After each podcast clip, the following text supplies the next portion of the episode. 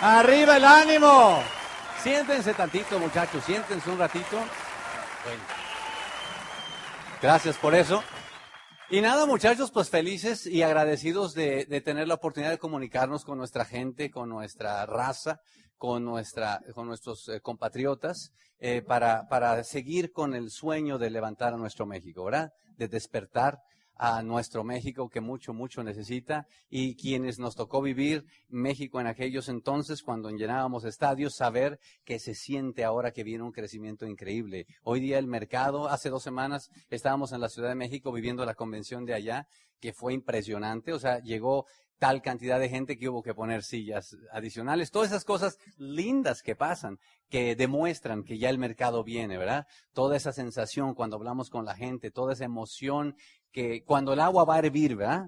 Que ya está cerca de los 98, 99 grados, que ya te acercas y empieza así como a humear, que aquellas burbujitas empiezan a subir, ¿verdad? Eso es lo que está pasando en este momento. Así que nos tenemos que felicitar porque estamos a punto de vivir, muchachos, nuevamente una extraordinaria, inmensa explosión en nuestro país. Aplauso para la explosión que viene y ahora sí va a estar tremendo.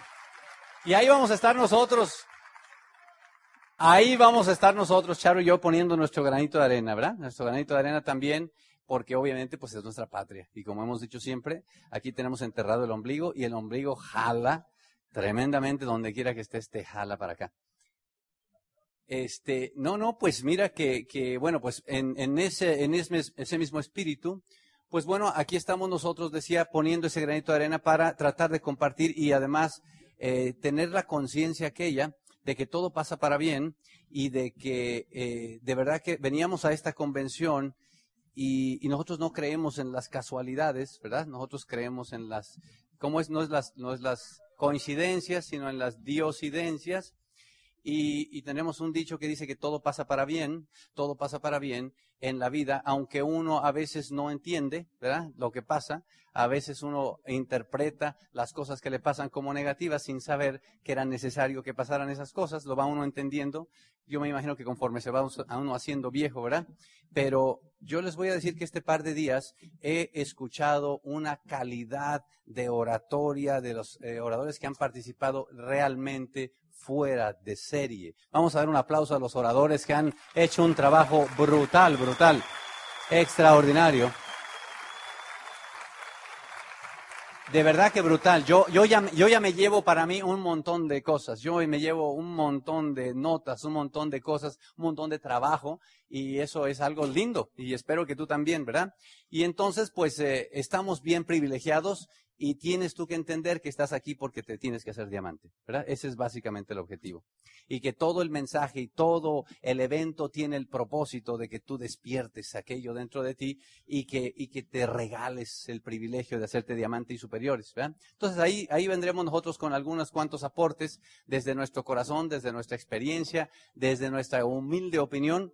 No estamos correctos ni estamos equivocados, es simplemente nuestra opinión y nuestra experiencia, ¿verdad?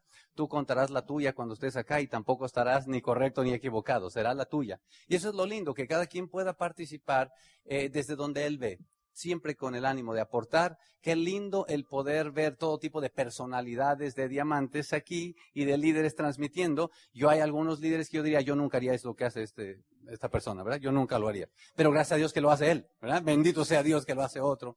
Porque esto es como una ensalada al final de cuentas, ¿verdad? Si una ensalada tiene todos los ingredientes, pues queda deliciosa y si le falta alguno ya no queda igual. Así que tú eres parte de la ensalada también. Como tú seas, te queremos, ¿verdad? Como tú seas, te queremos. Como estés, bienvenido y crece para que tú seas ese diamante que va a llegar y tocar la vida de mucha gente que ocupa a oír a alguien como tú. Así que ahora pues les voy a dejar con esta belleza, esta preciosidad que, para nosotros ha sido una de las cosas que nos ha dado tanta felicidad en nuestra vida, porque consideramos que tenemos un matrimonio sumamente exitoso, una relación espectacular, de, de algo de lo que nos podemos sentir sumamente orgullosos es de eso. Y, y, bueno, pues yo estoy cada vez más contento, cada vez más enamorado, cada vez más feliz de compartir mi vida con esta muchacha, porque siempre me sorprende con cosas, siempre me sorprende con planes. Y yo le digo a la gente es que amo tanto a mi esposa porque es una mujer de mármol, y me dicen, ¿cómo? Muy, muy fuerte. Le digo, no, de mar y de mol. ¿verdad? Y entonces esa combinación esa combinación es espectacular. Y siempre está planeando, ¿verdad? Algo que tiene que ver con eso.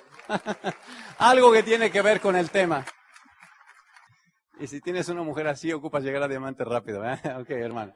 Bueno, pues aquí se las comparto un ratito y yo regreso enseguida. Aquí está Charo. ¿Qué onda, mi México? ¿Cómo estamos?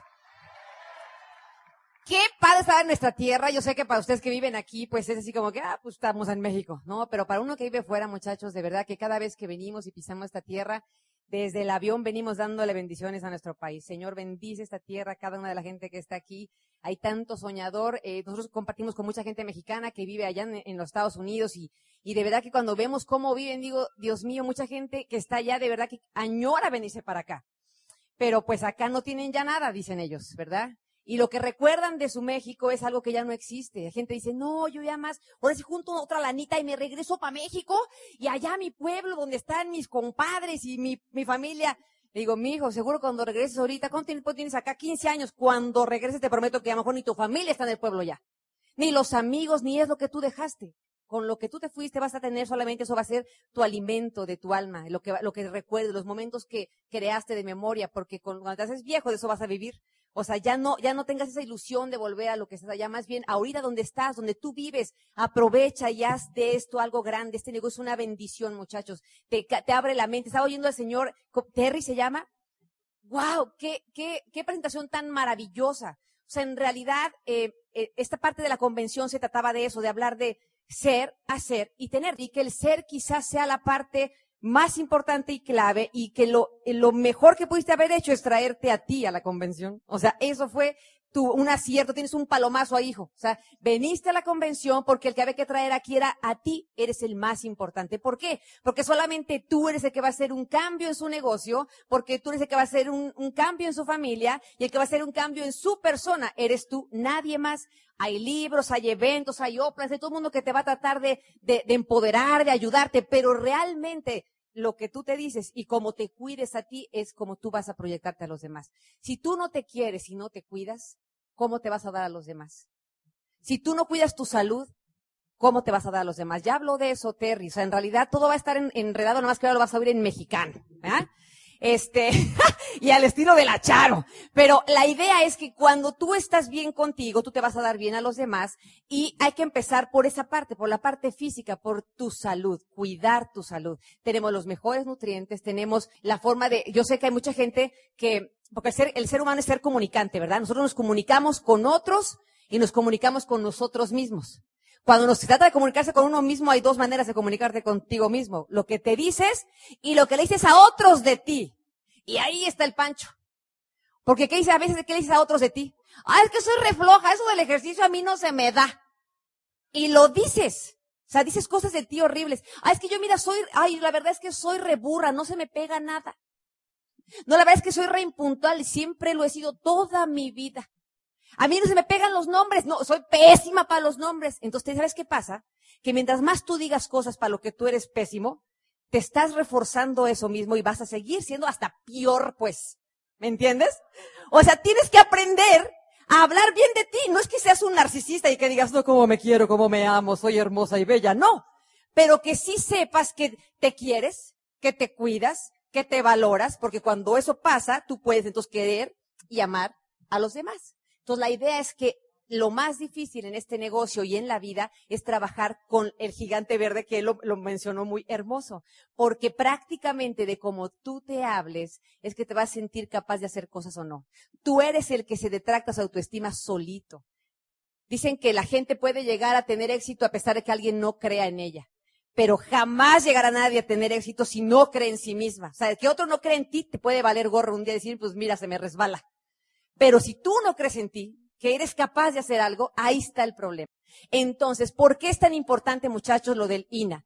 Qué bendición que ahora Amway tomó el control de eso y que antes era que lo aprendiera, imagínate, lo aprendiera a agarrar el, todo el, el, material de entrenamiento para todo su grupo, repartírselo a la gente. Era todo un proceso medio largo y engorroso.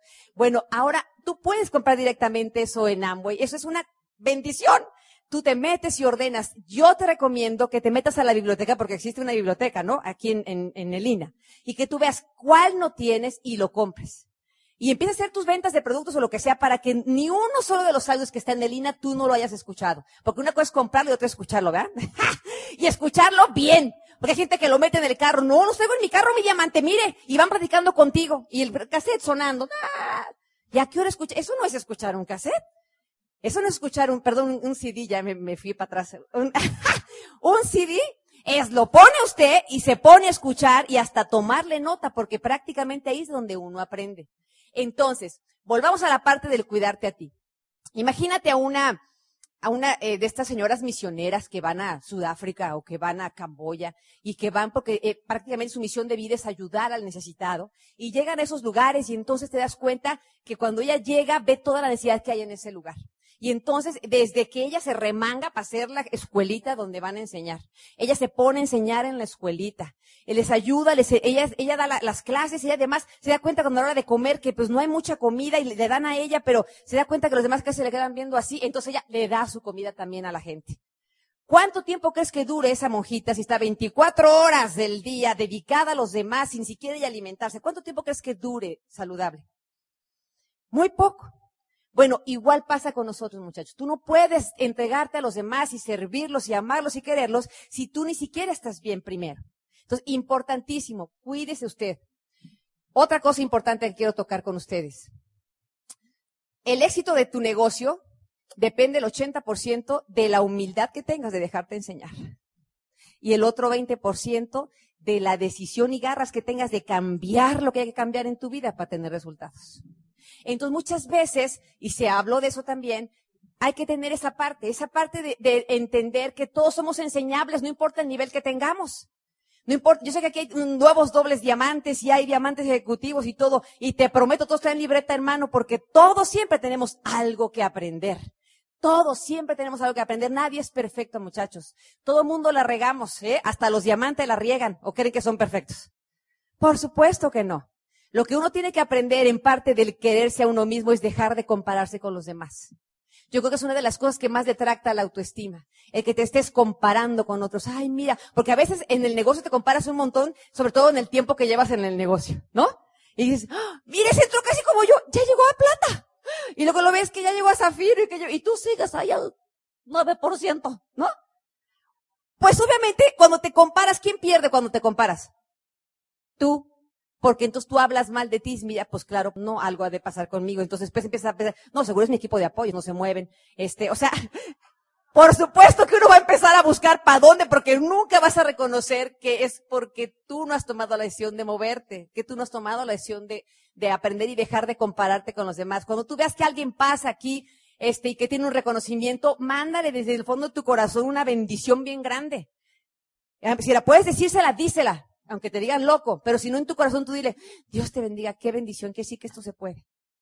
Quiere decir que esto se puede. Cuando ves a alguien que se va de vacaciones digas, oh, que se puede retorcer ahí de la envidia, di, Dios lo bendiga, qué bendición que se va de vacaciones, que sí que yo me voy de vacaciones un día también si yo me pongo las pilas. O sea, no envidies nada de nadie. Cuando sientas esa, esa emocioncita de la envidia o que, ¡ay, no llegó a tal nivel! O sea, tú rápido, muérdete y di, este, Dios te bendiga. Porque todo lo que mandas, la vida te lo regresa. Si tú mandas bendiciones, bendiciones te regresan a tu vida. Es importante, muchachos. Yo quiero, quiero leerte algo. Oigan, ¿qué creen? A ver si alcanzo a leer, porque hace dos años, han de saber, que estaba yo leyendo mi libro en la noche, normal, muy feliz. Y de pronto, este, al otro día, la misma rutina, agarro mi libro en la noche y, digo, Sergio, algo me pasó en los ojos. No veo. Y Sergio, tranquila, tranquila, no te lo prometo. Me tallaba los ojos. Sergio, algo tengo en los ojos, tranquila. Fui al doctor, histérica, ya sabes, fui al oculista, o sea, por favor revise, ves que mire, ayer veía súper bien, hoy no veo. a ver, siéntese tranquila, doña, ¿no? Ya, me hace ahí mi, con la, esa maquinita, te pone mil cositas y entonces una de esas me dice, ¿qué edad tiene? Eso fue hace dos años, tenía 45 años, digo, 45 años. Dice, exacto, tiene usted la vista de una mujer de 45 años, se llama vista cansada, tranquila, póngase unos lentes 1.5 y ya va a poder leer muy bien. Y yo, oh, yo sabía que era parte del proceso de envejecer, pero bueno. Ok. A ver si alcanzo a leer, ¿eh, guys? Oigan, porque entramos a este negocio, chavos, ¿qué creen? Entramos de 26 y 27 años. ¿Quién tiene esa edad por aquí? Como para ubicarlos. A esa edad entramos, éramos de los chavos del negocio. Ya estamos 47 y 48, ya la vida se empezó a ir, pero bueno. Esto que te voy a leer es algo que Sergio escribió. Mi marido, así como muchos diamantes, ya me di cuenta, tiene el don de la escritura. Y yo igual le digo a Sergio, es que tú tienes un día que escribir un libro, pero él escribe muchas memorias de cosas que, de su vida, porque él, de verdad que él tiene que hacer un libro de su vida, porque lo que ustedes saben es un cachito, ¿verdad? Y nunca, ¿para qué lo contaste desde un escenario? Pero él escribió una, cartita, se le escribe en un comunicado al grupo, y te lo quiero leer porque me encantó, me encantó esta, y tiene que ver con eso, con lo del ser. Eh, dice así, hola queridos colegas y amantes. Es verano en Chicago. Nosotros tenemos en el patio de la casa una jardinera redonda que rodea el tronco de un hermoso árbol en nuestra fachada. A Charo le encanta sembrar flores en esa jardinera y cada año es nuestro proyecto familiar. Recuerden que en Chicago, debido a lo crudo del invierno, la mayoría de las flores mueren y la primavera siguiente hay que volver a plantar todo. Este verano, al regreso del gimnasio, como cada mañana, nos está esperando nuestro jardín de flores. Charo le puso un gran letrero que dice Dream, o sea, sueña. Yo dejé mi maleta y le doy agua a las flores por un rato. Eso me sirve para pensar y meditar. Otra ventaja de no tener el apuro de ir a un trabajo tradicional. Y he observado que junto a nuestras queridas flores siempre salen varias especies de pastos, tréboles y varias malas hierbas que tengo que estar quitando para que no inunden nuestro jardín. Aquí les pongo algunas de mis observaciones de la mala hierba. La mala hierba crece aunque nunca la haya sembrado. La mala hierba es más resistente que las flores. La mala hierba crece más rápido y asfixia las flores para que ellas mueran y dominar el terreno. La única forma de quitar la mala hierba es arrancarla de raíz. Cuando tratas de arrancarla, será más fácil que se le rompan las hojas como mecanismo de defensa que se salgan las raíces para seguir viviendo. Aunque limpies el jardín, siempre seguirán naciendo malas hierbas. Por supuesto que hay muchísimos libros, incluido el gran libro, que hablan de la parábola del jardín y la mala hierba. Pero cuando lo vives, no puedes dejar de evitar la similitud de ese jardín con nuestra mente y con nuestros sueños. Nuestros sueños son un jardín, son nuestro jardín. Viven en nuestra mente y en nuestra alma. Debemos darle posibilidad de vivir sembrando nuestro jardín. Debemos cuidarlos y quererlos. Debemos darles agua y nutrientes, pero nuestros sueños viven en nuestra alma y en nuestra mente. Y los malos pensamientos y los malos sentimientos, o sea, la mala hierba, también salen en nuestra mente y en nuestra alma. Así que, uno, los malos pensamientos y los malos sentimientos te llegan aunque tú no lo quieras. Dos, los malos pensamientos y los malos sentimientos son más persistentes de quedarse contigo que tus sueños. Tres, los malos pensamientos y los malos sentimientos crecen más rápido para asfixiar tus sueños y tus esperanzas. La única forma de combatir los malos pensamientos y los malos sentimientos es arrancándolos diario a través de audios, libros y del sistema. El cinco, Cuando tratas de arrancar tus malos pensamientos y sentimientos, solo se mueren aparentemente porque tratan de que su raíz permanezca. Seis, Aunque hayas combatido hoy tus malos pensamientos y sentimientos siempre seguirán saliendo en nuestra mente y en nuestra alma. Igual que el jardín de las flores, la responsabilidad de mantenerlo limpio y sin mala hierba es del sembrador.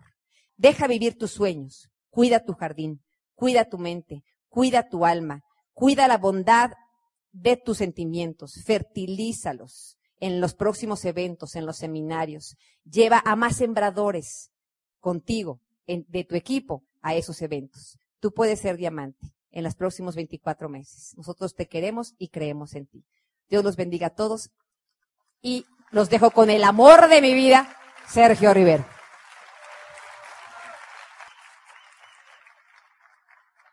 Este, leía, leía yo en uno de estos libros que leemos la historia de un señor que se dedicaba a vender, este, eh, ¿cómo se llama cuando hacen demostraciones de ollas? Sí, ¿verdad? ¿Eso? vajillas, ¿no? Algo así. Entonces él, hacía eso. Baterías, baterías, baterías. Entonces él hacía eso y hacía citas, como hace mucha gente. Y entonces eh, la idea de ellos es que los inviten a la casa y que puedan cocinar para ellos. Y entonces le hacen la cocina y le demuestran la batería, batería. Y al final de cuentas, pues le hacen su cierre a la señora o a la familia y le terminan vendiendo la batería. Entonces cuenta que ese día le salió todo perfecto. Ese día salió sensacional, le dieron la cita, se preparó, llevó todo su equipo y llegó y cocinó. Y ese día le quedó la comida deliciosa Así haz de cuenta que todo, pero al dedillo, ¿verdad? En el tiempo que tenía que ser, todo mundo, la familia disfrutó, todo feliz.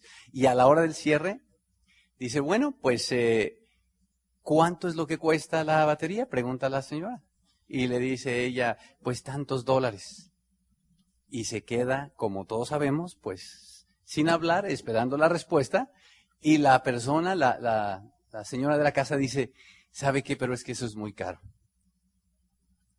Y entonces ella empieza a decir, no, pero miren, empieza a hacer las, bondades de esto y lo que se va a ahorrar y todo ese tipo de cosas. Y entonces le dice, ahora el, el, el papá le dice, ¿sabe qué? Pero es que eso no está en nuestro presupuesto. No podemos comprar eso tan caro. Y entonces empieza como a desanimar un poquito y todo, y entonces se hace un silencio, de esos silencios que a veces tú sientes cuando, cuando como que, como que ya no hay mucho que decir, ¿no? Que, que, que, estás como juntando tus cositas y se hace un silencio así que hasta los grillos suenan cricket, cricket, cricket, cricket, así. Y entonces pues empieza a juntar sus cositas esas y las va a meter al carro cuando le dice la señora, por cierto, ¿y usted no vende platos? Dice, sí, sí, tengo por ahí unos platos y tal. Oiga, pues tráigalos ya que va a dejar las cosas a ver qué trae. Y entonces cuando llegó, pues le empezó a enseñar los platos ¿verdad? Y resulta que era una losa la que vendía la losa muy cara. Y la señora dice, pues si no quiso la batería esta de menos dinero, menos va a querer los platos. Y la señora se empieza a entusiasmar y ve los platos y qué de tamaños y qué esto y lo otro. Total que saca un juego ahí y a la última le pregunta, ¿cuánto cuesta? Y la persona le dice y resulta que es más caro, casi el doble del otro y dice, oiga, pues los, los queremos. Y el autor del libro dice, en ese momento yo entendí una verdad del ser humano el ser humano no compra lo que necesita, compra lo que quiere. Y eso es algo que tú lo ves todo el tiempo. Tú ves a persona que no le alcanza ni para vivir, pero se compra el celular de moda, ¿verdad? Ahí anda con el iPhone o con el BlackBerry último o no sé qué historia. Y yo leí en Estados Unidos, fíjate, no sé, en México, hay más televisiones que regaderas. A ver, échate ese trompo a la uña, ¿verdad? ¿Estás de acuerdo conmigo en que la gente necesita más la regadera? Sí, pero compra más la tele porque la quiere. A la última entonces uno aprende que eso aplica para otra gente y también aplica para quién? Para ti. Y entonces uno se pregunta, ¿por qué rayos fulano no llega a diamantes y tanto lo necesita? ¿Cómo la ves, mi hermano? ¿Cómo la, qué, tremendo tema ese? Porque créeme para que para nosotros los diamantes es todo aquel, eh, ¿cómo se puede? Acertijo. decir, Dios mío, pero, pero tiene absolutamente todo. Mira la pinta que trae, pero si parece doble de diamante. Mira la gente cómo lo quiere, todo el mundo se le acerca, tiene el carisma. Mira la necesidad que tiene, ¿verdad? Mira la pareja que es y no hace nada. Y eso es un tremendo dilema. ¿No es cierto, diamantes, que todos tenemos gente así, verdad? Tristemente hay alguna gente que ha llegado a niveles y hasta se ha ido. Hasta se ha ido, tristemente. Y por lo tanto, tú, puedes, tú tienes que empezar a, a tener la conciencia de que tú no te vas a calificar diamante cuando lo necesites, sino cuando quieras. Y la cosa es que uno puede engañarse creyendo que lo quiere, solamente por estar haciendo como que lo quiere. Y en el negocio hay mucha gente que hace como que hace el negocio, pero en realidad no lo hace. Y, yo sé que tú sabes porque yo también sé. Uno se entretiene pues con el negocio, ¿verdad? Pero en realidad no lo hace. Entonces tú tienes que hacer, para tú querer hacer el negocio, tú tienes que tener la conciencia, yo voy a irme diamante cuando me quiera ir. Por lo tanto, tengo que llegar a al punto de querer. Y ahí todo en la observación es uno mismo. Ahí se pone el tono. Y es un tema complicado porque lo que para una gente es suficiente para querer, para otro no, oye. Y, yo te lo estoy diciendo a ti porque yo tomo muy en serio que ustedes vengan, muchachos. De verdad, me lo han oído decir una vez y otra y otra, porque es mucho sacrificio para que vengas. Por lo menos desde mi punto de vista. Es más, es mucho sacrificio que yo venga desde donde lo veo. Porque el que tú estés aquí es tiempo que debería estar con tus hijos, desde donde yo lo veo. Y si estás, y si estás aquí y no estás con tus hijos, realmente se lo estás robando a tus hijos. ¿Estás de acuerdo conmigo? Y si se lo estás robando, hermano de mi vida, no es como para perder el tiempo. Entonces yo tengo que hacer, ¿cómo le hago para que Sergio quiera? Tú tendrás tu acertijo contigo, ¿eh? Así que no te engañes pensando, ya agarré la onda, ya agarré más tips, ya agarré más historias, ya me cayó bien fulano, me gustó el chiste del principio, qué padre video, a ver si luego me lo pasan, qué tal, porque es, nada de eso tiene que ver con irte diamante. Esos son apoyos. ¿Qué es lo que la gente dice? ¿Qué es lo que tú acabas de escribir? Palabras. Eso es todo lo que acabas de escribir. Palabras. ¿De qué te sirven? De nada palabras. ¿Cuántas libretas tienes llenas de? Y eso para los que escriben, porque uno que otro ni está escribiendo nada. O sea, eso es para los que escriben. Eh, o sea, yo lo que quiero decirte, muchachos, es que para tu proyecto diamante vas a, vas a tener que serte mucho más serio contigo de decir, tengo que hacer que yo quiera. Y te vas a tener que acorralar. Esa es, la, esa es buena palabra, fíjate, esa es buena palabra. Te vas a tener que acorralar tú solito y decir, a ver, rayos, ¿cómo le voy a hacer para que, que quieras? ¿Verdad? Y, em, aplicarás las técnicas que oigas de los diamantes que le sirvieron a ellos, una por una, hasta que contigo vaya empezando a, a, querer. Y tú lo notas pues en la agenda, ¿verdad? Está clarísimo el tema. Lo notas ahí. Ahí es donde se nota qué tanto quiere uno hacer las cosas o no las quiere hacer. Yo les platicaba anoche a los muchachos que, en la opinión mía muy particular, y muy, muy humilde opinión, dependiendo cómo te haya ido en la vida, dependiendo lo que hayas vivido hasta antes de que has vivido aquí, tú tienes un determinado manejo de una de las tres cosas que en mi opinión nos detienen a todos, ¿verdad? La primera es, pues ya la hemos oído mil veces, la primera es el tema del el rechazo. Hay, hay eh, a la hora que uno va a salir a dar el plan o a la, a la hora que uno, pues uno sabe que se va a exponer y si tú fuiste a una gente que nunca te estuviste expuesta al rechazo en el pasado, o no suficiente, puedes asociar dolor con eso y no te animas. A la hora de decirlo, decir, Dios mío, pero ¿qué me va a decir este? Dios mío. Mira, yo tengo compañeros de la universidad que no le quisieron entrar al negocio porque dijeron, Sergio, yo no soy para hacer ese tipo de cosas. O sea, yo no me veo haciendo eso, me dijeron. Ya sabes qué es lo que significa esa respuesta, ¿verdad? yo no quiero que nadie me rechace. O sea, yo, yo, hello, o sea, yo soy ingeniero químico, entiende, hello, o sea, andar en ese rollo no. O sea, ellos, ah, ¿cómo se dice? Asocian dolor con el rechazo. Ustedes y yo entendemos que es un camino natural, pero dependiendo cómo te ha tratado la vida, tú te vas a notar a ti mismo frenado a veces por eso, ¿verdad? La otra es el miedo. La gente que le da miedo a hacer cosas que no nunca había hecho antes, ¿verdad?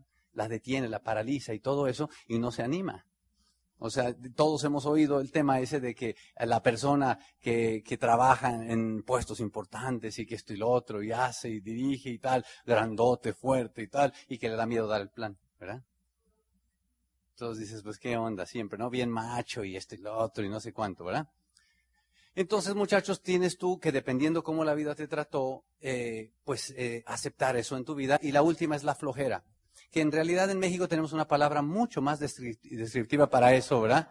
Mucho, es una palabra hermosa, elegante, que todos aprendemos desde niños y que inclusive se hace toda una serie de verbos, conjugaciones y todo ese tipo de cosas, ¿verdad? Al respecto, pero que están ahí.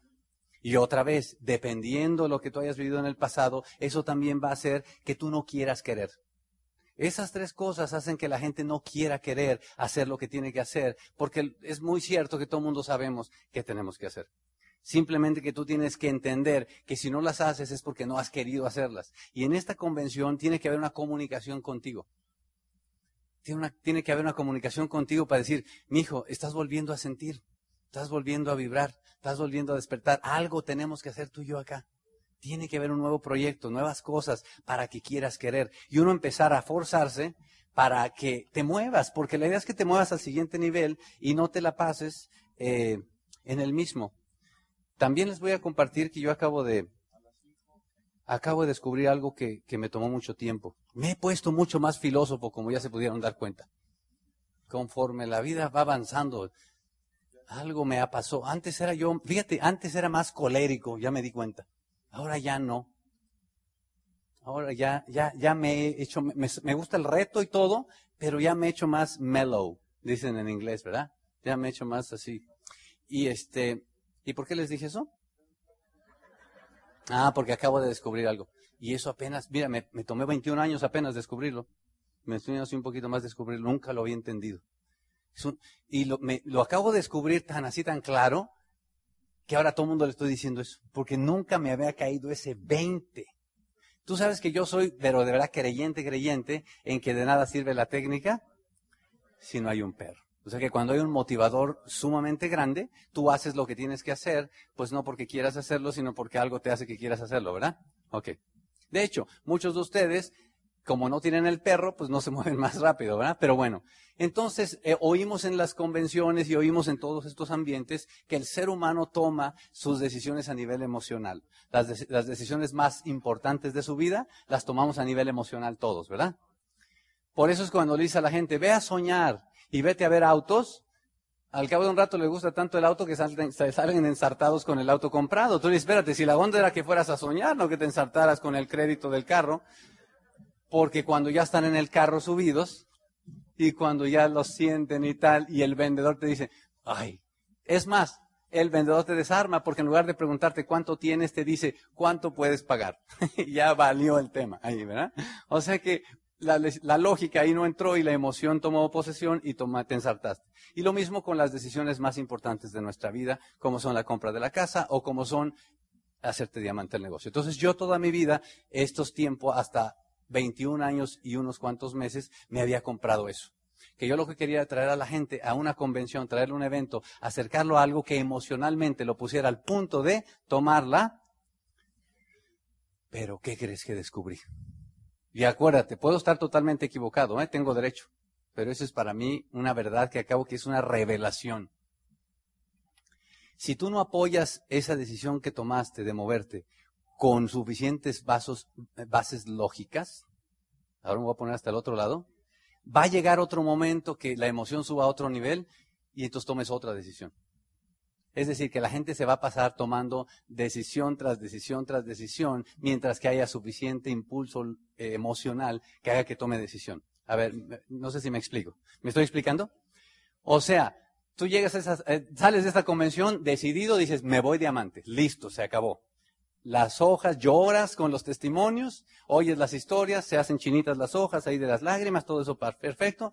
Te vas a tu casa, las notas después ya ni las, ni las entiendes, todo bien y tomaste la decisión. Te fuiste con la decisión. Es más, te apuesto que varios de ustedes ya han tomado esa decisión. El problema es que cuando esa decisión no se sustenta con suficientes bases lógicas, estás como una decisión en el aire, de espuma. Y cuando dentro de unos días se haga la reunión de generación de tu universidad y veas a todo mundo tan feliz, tan contento, hablándote de acá, de allá, que te inviten a lo de siempre y tal, y que te digan, deja de estar haciendo esa serie de no sé cuánta cosa y tal, y todo el ambiente, tú vas a sentirte tentado a que la emoción te haga tomar una nueva decisión, porque está basada en emoción.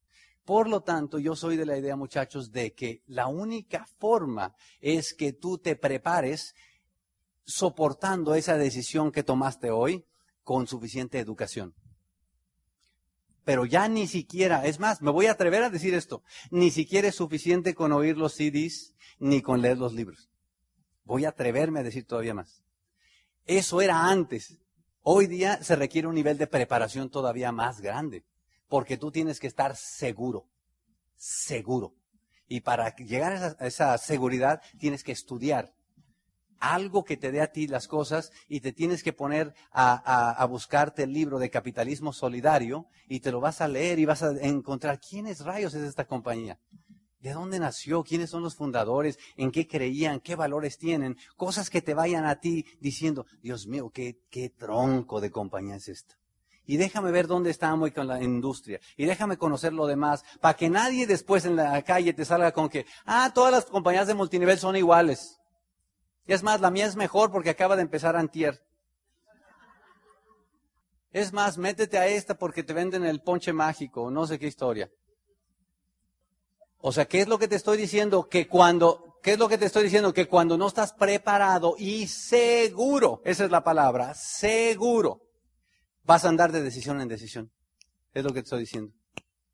O sea que hoy día el oír los audios ya ni siquiera es suficiente para tener aquella seguridad, aquella garra. A mí me da gracia el tema ese que a veces da una vez me dicen, me encontré a fulano y me dijo esto y lo otro. Y yo me pongo a pensar, ¿por qué a mí no me dicen nunca nada de eso?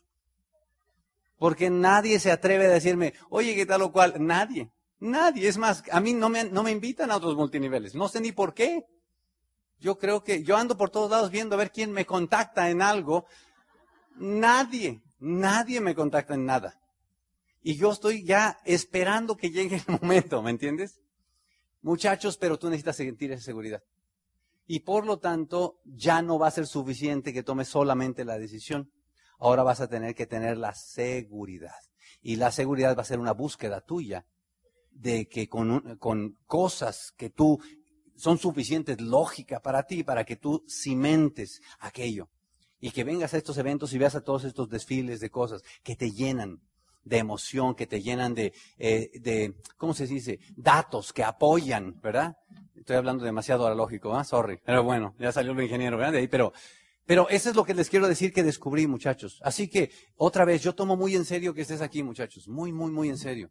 Muy en serio porque uno le dice a los niños, oye, mijito, eh, órale, vámonos a la escuela, mijito, ¿eh? Estás en primer grado, échale ganas, te llevo al kinder, te dio miedo, no te preocupes, mijo, ve con la maestra, ándale, te, te, te voltea a ver y ¿verdad? Todos hemos vivido esas escenas, ¿verdad? Tú te emocionas junto con el niño cuando va ahí, lo vas dejando con la Miss por primera vez y él te voltea a ver como, ¿qué hago? ¿Lloro o qué? Tú, no, no, no, diviértete. Me, rápido te vas para que no te vea cuando te fuiste y todo ese rollo. Y cuando vas regresando, tú tienes aquella emoción porque te estás, eh, el corazón se te sale por ver a un niño que venció un reto, ¿no es cierto? Y que ahora le quieres hacer la experiencia padre para que el niño inicie algo que es su educación, ¿no es cierto? Y tú esperas que a final de año asistiendo, aprendiendo los colorcitos y todo, el pase de año. ¿Estás de acuerdo conmigo, no? Cuando termina el, último, te dice, bueno, vaya ya inscribiendo a su hijo al segundo año, ¿no? Entonces, ¿cómo te sentirías que ahora la maestra te dice, ¿sabe qué? Le vamos a dar una carta porque su hijo este, no va a pasar de año. ¿Verdad que prendes las señales de alarma? Tin, tin, tin. Oiga, ¿qué está pasando? Pues, ¿qué le pasa a mi hijo? ¿No puede aprender? O, o, se enojó la maestra? ¿O alguien le hizo algo? ¿Cuál será el problema? ¿Cuál es el conflicto? ¿Se peleó con alguien? ¿Me lo están agarrando de, de, de bajada? ¿Qué onda aquí? Y a veces papás hasta se enojan, quieren golpear al otro niño o alguna cosa. O sea, algo pasa. Es un estado de crisis porque no puede ser concebible que el niño que fue un año no avance al segundo año. Y entonces te pregunto, ¿por qué tú te quedas al mismo nivel por tanto tiempo? Porque cuando tú y yo decimos a los niños que se quedaron hoy en nuestra casa, ahorita vengo, vamos papá y mamá a una convención, ¿qué te pregunta el niño? ¿Qué vas a ir a hacer a la convención? Y tú le vas a decir, me van a enseñar para, para yo aprender cómo ser diamante. Ah, listo papá, váyanse, ¿verdad? Y entonces ya regresas emocionado y le cuentas y esto y lo otro. Y entonces viene otra convención y la misma historia. ¿Y a dónde vas ahora, papá? Ah, voy a otra convención. ¿Y para qué? Para que me enseñen ahora sí cómo hacerle para llegar a diamante. Oh, que a todo dar y regresas. Y viene la tercera. ¿Y ahora dónde vas, papá? ¿No te has pensado que un día el niño va a decir, oye, ¿cuándo vas a aprender? ¿No? O sea, ¿sí o no? ¿Sí o no? ¿Sí estamos en la misma todos, muchachos? Y lo peor de... Y lo, y sí, vale la pena.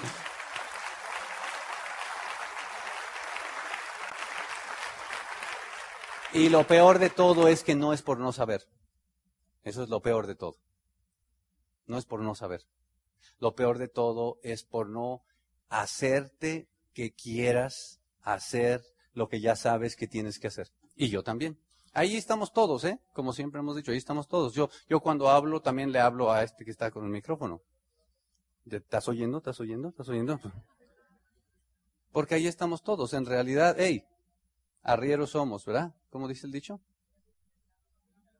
Así que eh, mi mamá me decía, hijito, cada plantita tiene su rinconcito. ¿Han oído eso alguna vez? Cada plantita tiene su rinconcito. O sea que en la casa, una plantita que llegue, ella le quería, quería ver la casa siempre llena de flores y siempre linda y verde, y ella decía que le daba mucha vida cuando había eh, plantitas en la casa y flores y eso. Entonces llegaba con plantita y decía, esta plantita tiene su rinconcito, decía.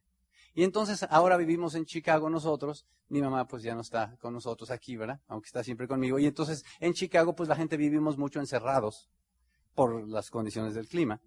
Este, allá no es como acá, ¿verdad? Que siempre hay flores y todo, allá nomás por temporadas. Entonces, Charo ha llegado a traer eh, plantitas con florecitas bien bonitas. Y a veces, si no le encontramos su rinconcito, ¿sabes qué le pasa? Se muere, aunque uno la quiera un montón. Si ya le dio demasiada sombra, se muere. Si ya le dio demasiado sol, se muere. Si ya agua, mucha agua, poca agua, etcétera, se muere. Es decir, en otras palabras, lo que mi mamá me quería decir es que una planta va a vivir si está en el ambiente correcto. Y en este negocio, muchachos, nosotros vamos a crecer si estamos creando el ambiente correcto. Este negocio es delicioso, este negocio es maravilloso, esta gente está llena de héroes. Basta hablar con cualquiera de tus diamantes un ratito, basta conocer un poquito datos de su historia, que te vas a ir a las lágrimas de las pruebas que han tenido que pasar, de todos esos obstáculos, de cosas que la gente ni sabe que se han tenido que tragar por ahí con todo eso y que todos ellos traen. Y todos los líderes del negocio. Inclusive todos ustedes antes de su vida. O sea que qué lindo estar en un ambiente en el que es gente que quiere luchar, que quiere surgir, que quiere, gente bonita, ¿verdad? Valiente como todos los que estamos acá. El ambiente es lindo, muchachos, pero el ambiente no se da solo. El ambiente no se hace solo. No es una esquinita. No es un rinconcito. El ambiente es lo que todo el mundo, la suma de lo que todos los que estamos acá ponemos para que este ambiente sea propicio. ¿Me siguen? Porque la gente puede percibir cuando va a llegar a un ambiente en donde hay mala vibra. En particular las mujeres son mucho mejores para eso. Dios les dotó con todos esos sentidos que uno de hombre no tiene. De hombre nomás tiene unos cinco sentidos, ¿verdad? y a veces medio los usa. Y las mujeres tienen como 50, ¿verdad? Ellas, pueden percibir perfectamente la vibra de todo lo que está pasando. Bueno, pues esa vibra es el ambiente. Y en este negocio eso nos va a crecer muchísimo, nos va a ayudar a crecer a todos. Pero tenemos que entender que de ese ambiente somos causantes todos y cada uno de los que estamos acá y tenemos que asumir la responsabilidad de que este sea el mejor ambiente, muchachos. Porque hay mucha competencia, ¿verdad? Sí, vamos a aplaudir por el ambiente, vamos a aplaudir por el ambiente.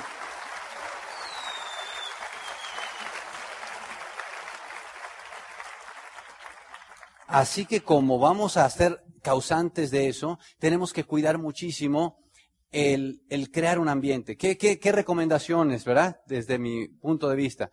Para crear un ambiente no se puede crear un ambiente si tú no estás. O sea, tú no puedes decir, yo soy parte del ambiente y que no vayas a la orientación. O que no vayas al seminario porque pues entonces ¿quién crea el ambiente? si todo el mundo piensa como tú, nadie va. o que nomás va mi esposo o mi esposo. Para que haya un ambiente tenemos que estar todos. Entonces tú tienes que entender, el equipo me necesita. Tenemos que estar ahí para crear el ambiente. Entonces tú tienes que crear el ambiente estando, comprometiéndote a estar. Tienes que crear el ambiente, obviamente, eh, siendo una persona que vende lo que estamos haciendo. Mira, yo, creo que, y un día hablar tiempo de, de platicar de todo eso, pero yo creo que cuando uno eh, se mete a este negocio, uno se hace un vendedor, primero se tiene que vender el negocio a uno mismo. Sea, tú te tienes que vender este negocio a ti mismo, ¿verdad? que es de lo que yo hablaba al principio cuando decía buscar todos los fundamentos aquellos lógicos. Porque si tú no te vendes este negocio a ti mismo, pues muchísimo menos se lo vas a vender a nadie más. o sea que primero te tienes que vender el negocio a ti mismo y después tienes que vender este negocio a alguien más y entender que cuando la gente ve, quieres venderle el negocio, la gente te ve a ti y te compra a ti antes de comprar el negocio. O sea que la gente antes de que tú le expliques nada te va a ver y si tú eres una persona que parece de fiar, pues entonces a lo mejor oye lo que vas a decir. Si no, no, por supuesto que no va a oír nada de lo que vamos a decir tú y yo. ¿Me siguen muchachos cómo va? Y por lo tanto tú tienes que pensar que así como un perfume caro, tú piensa en un perfume caro. Cuando vas a las perfumerías, ¿verdad que los perfumes caros los tienen en un lugarcito especial? ¿Verdad que el perfume caro se ve que es caro desde, desde fuera? ¿Desde el empaque?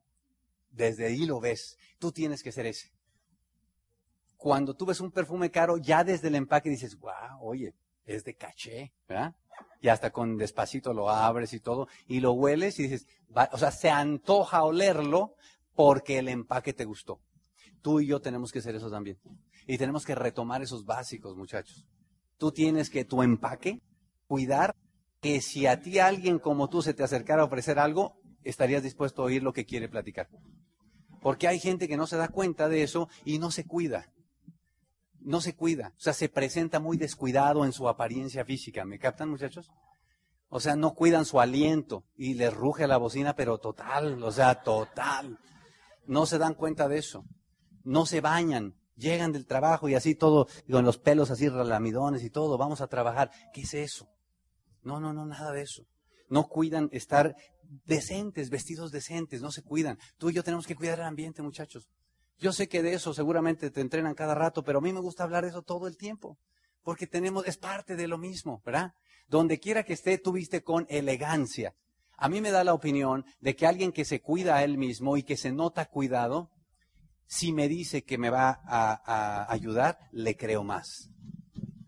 Porque si alguien se nota cuidado, arreglado, se, nota que se quiere él, ¿verdad? Y por lo tanto, cuando me dice, yo te quiero, yo le creo. Pero si lo ves todo desarrapado y te dice, yo te voy a ayudar, pues te dan ganas de decirle, mejor ayúdate tú primero, ¿verdad, mi hermano? O sea, ¿qué onda? Entonces, cuidemos esos básicos, muchachos. Es un, es un básico de el ambiente. Cuidemos nunca, jamás pedirnos dinero prestado unos a otros. Nunca. No dinero prestado entre unos y otros. Préstame tu tarjeta y nada de ese tipo de historias. Nada de ese tipo de historias. Es un básico de toda la vida. Aquí sí, por favor, créele más a mis canas y a los 21 años de hacer este negocio que a lo que tú quieras. No ayuda en nada. Acabas perdiendo la amistad, el dinero, el down, en todo, por una cosa por el estilo. Así que nada de eso. No dinero prestado. Si quieres, necesitas dinero prestado, pues por otro lado, lo que sea, ¿verdad? No dinero prestado. Este, la puntualidad, yo sé que está por demás decirlo, muchachos, pero dice mucho cuando alguien llega puntual. Dice mucho. Este, mi, cuñado Juan Esteban, que es una persona de esas que tiene el hábito de extremada puntualidad, me decía, nos vemos faltando cinco para la hora. Y si uno llegaba después, decía, ¿a qué hora quedamos?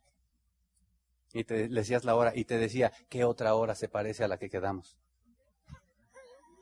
Hasta el día de hoy me recuerdo, porque él es muy así. Pero muchachos, eso dice mucho de que queremos de verdad con amor ser parte de crear un ambiente de crecimiento diferente, el entusiasmo. Tú tienes que venir a estos eventos no buscando entusiasmarte.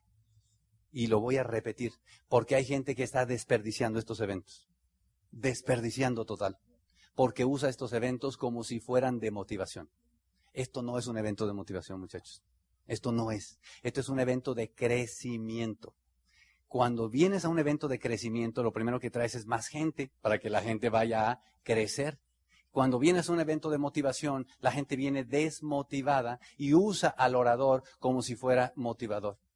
Y entonces haz de cuenta que si, mucha gente que viene a eso está totalmente baja en su entusiasmo y si se pudiera ver la energía, haz de cuenta que agarran sus cables pasacorriente así, a la una, a las dos y a las tres, y se los avientan alrededor todos así. A ver, mi hermano, motívame, motívame, por favor. A ver, échale, échale ganas, síguele echando ganas, ahí vas bien, ahí vas bien, síguele, síguele, síguele. Tristemente, el orador termina agotado porque tú todavía no lo eres, pero cuando lo seas lo vas a sentir. lo vas a sentir, vas a acabar como si fueras salea, porque la gente lo que hizo fue te chupó toda la energía porque la necesitaba para sobrevivir. Pero eso no ayudó a nadie. Porque tú usaste este evento y lo desperdiciaste, lo usaste de motivador. Y estos no son eventos de motivación, muchachos. Son eventos de crecimiento. Y tú y yo lo que tenemos es que traernos otra gente para que venga alguien y los eduque y de verdad crezcamos. Esta convención, muchachos, tiene que ser la convención más chiquita que hayamos tenido en Guadalajara. ¿Qué les parece eso? ¿Sí? Vamos a dar un aplauso para eso, muchachos, para ponernos las pilas y en la próxima convención ya iba yo terminando y ya volvió a subir. Pero tiene que ser así. Es decir, que eh, tenemos que ponernos las pilas para traernos más personas. Nosotros en nuestro equipo tenemos instalado el programa que se llama 2 más 2 o 2 más 5, en el cual una persona sale de la convención a comprar sus boletos y dos más para aportar a que la convención próxima sea mayor. ¿Por qué? Porque tú tienes que aportar para el crecimiento. Tú no puedes venir a la próxima convención y decir, ahora fueron 2.500 y llegar y decir, crecimos un montón, ¿ah? y tú venir el mismo. O sea, eso, eso no es aportar al crecimiento nada, es otra vez un desperdicio. Lo que queremos es ser un montón en la próxima. Pero ser un montón significa que cada uno de los que estamos aquí tenemos que aportar al crecimiento de la próxima. Entonces tú decir, yo a la próxima me traigo dos de los pelos, de las pestañas, como sea, y entonces me lo traigo para acá. Lo que tú tienes que hacer, muchachos, es tú aportar al crecimiento porque así sí sirve el que todo mundo crezcamos de una forma increíble. Y yo les quiero nada más decir que nosotros allá, obviamente, eh, estamos promoviendo mucho la convención de enero. La convención de enero, que es el segundo fin de semana en la Ciudad de México, ¿verdad? Ahora, nosotros en cuanto nos enteramos en, la convención pasada del distrito, hace dos semanas, que íbamos a tener como oradores al nivel del negocio de la industria, no solamente de Amway, de la industria más grande del mundo, de inmediato dijimos tenemos que estar ahí, punto y se acabó. ¿Por qué? Porque tú tienes que conocer al más grande de la industria en lo que te dediques y pocas veces tienes acceso a eso. En el mundo tradicional eso no sucede. Bueno, aquí sucede. A mí me gusta el tenis y nosotros somos fanáticos y hace, fue, acaba de pasar el US Open, ¿verdad? Allá en, que es el cuarto Grand Slam que se juega eh, en el año. Y entonces, pues estábamos ahí en, eh, ayudando unos grupos allá en Nueva York y estaba el US Open. Y yo me enteré que iban a estar en las en los cuartos de final el número uno del mundo, ¿verdad? que se llama Novak Djokovic ahora, y le dije, Charo, tenemos que ir a ver a ese hombre que está ahí. Yo lo tengo que ver, yo lo tengo que ver, lo tengo que dar. Entonces, si tú eres capaz de pagar 800, 900 dólares por un boleto, de sentarte ahí cerquita para ver a alguien que es el número uno en el mundo en algo, puedes irte a la Ciudad de México a ver al número uno en la industria que tenemos todos nosotros, muchachos. Y tenemos que irnos todos. Tenemos que estar ahí. Tú quieres aprender de esa gente.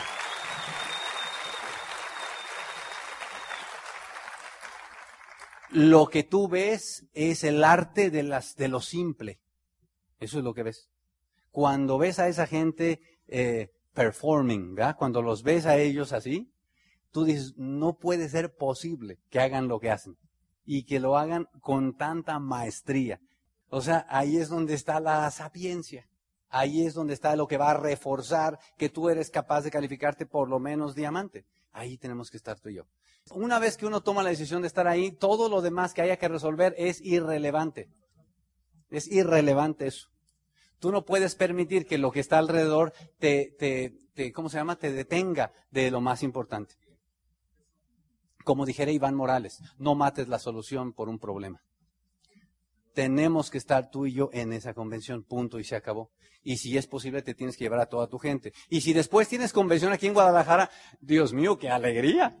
O sea, fantástico, porque tienes, puedes aprovechar el año fiscal con mucho más power. Tú puedes ir para allá, regresar, en marzo tienes tu convención acá y sensacional. Aprovecharlas como eventos de crecimiento. Así que se viene el año fiscal espectacular. El mejor año fiscal que hayas vivido. Por lo menos para nosotros así va a ser el más pilas, el más entusiasmante, el más de hablar con la gente, el más de servir a la gente, el más de trabajar con uno mismo, el más de descubrir cómo le hago para que la persona que me puede llevar al siguiente nivel se mueva. Y yo sé que si me lo llevo allá a la convención, se mueve porque se mueve. Entonces tú haz lo propio y llévate a ti mismo a la convención haz lo propio y vete a comprar esas taquillas, lo que sea que tengas que hacer para que en la próxima convención aproveches, para que este año fiscal te califiques esmeralda por lo menos o diamante. Y entonces sí va a ser un privilegio y un honor en el Club de Diamantes recibirlos a todos, estar todo mundo hablando de cosas totalmente diferentes. Los queremos mucho, gracias por la oportunidad. Nos vemos.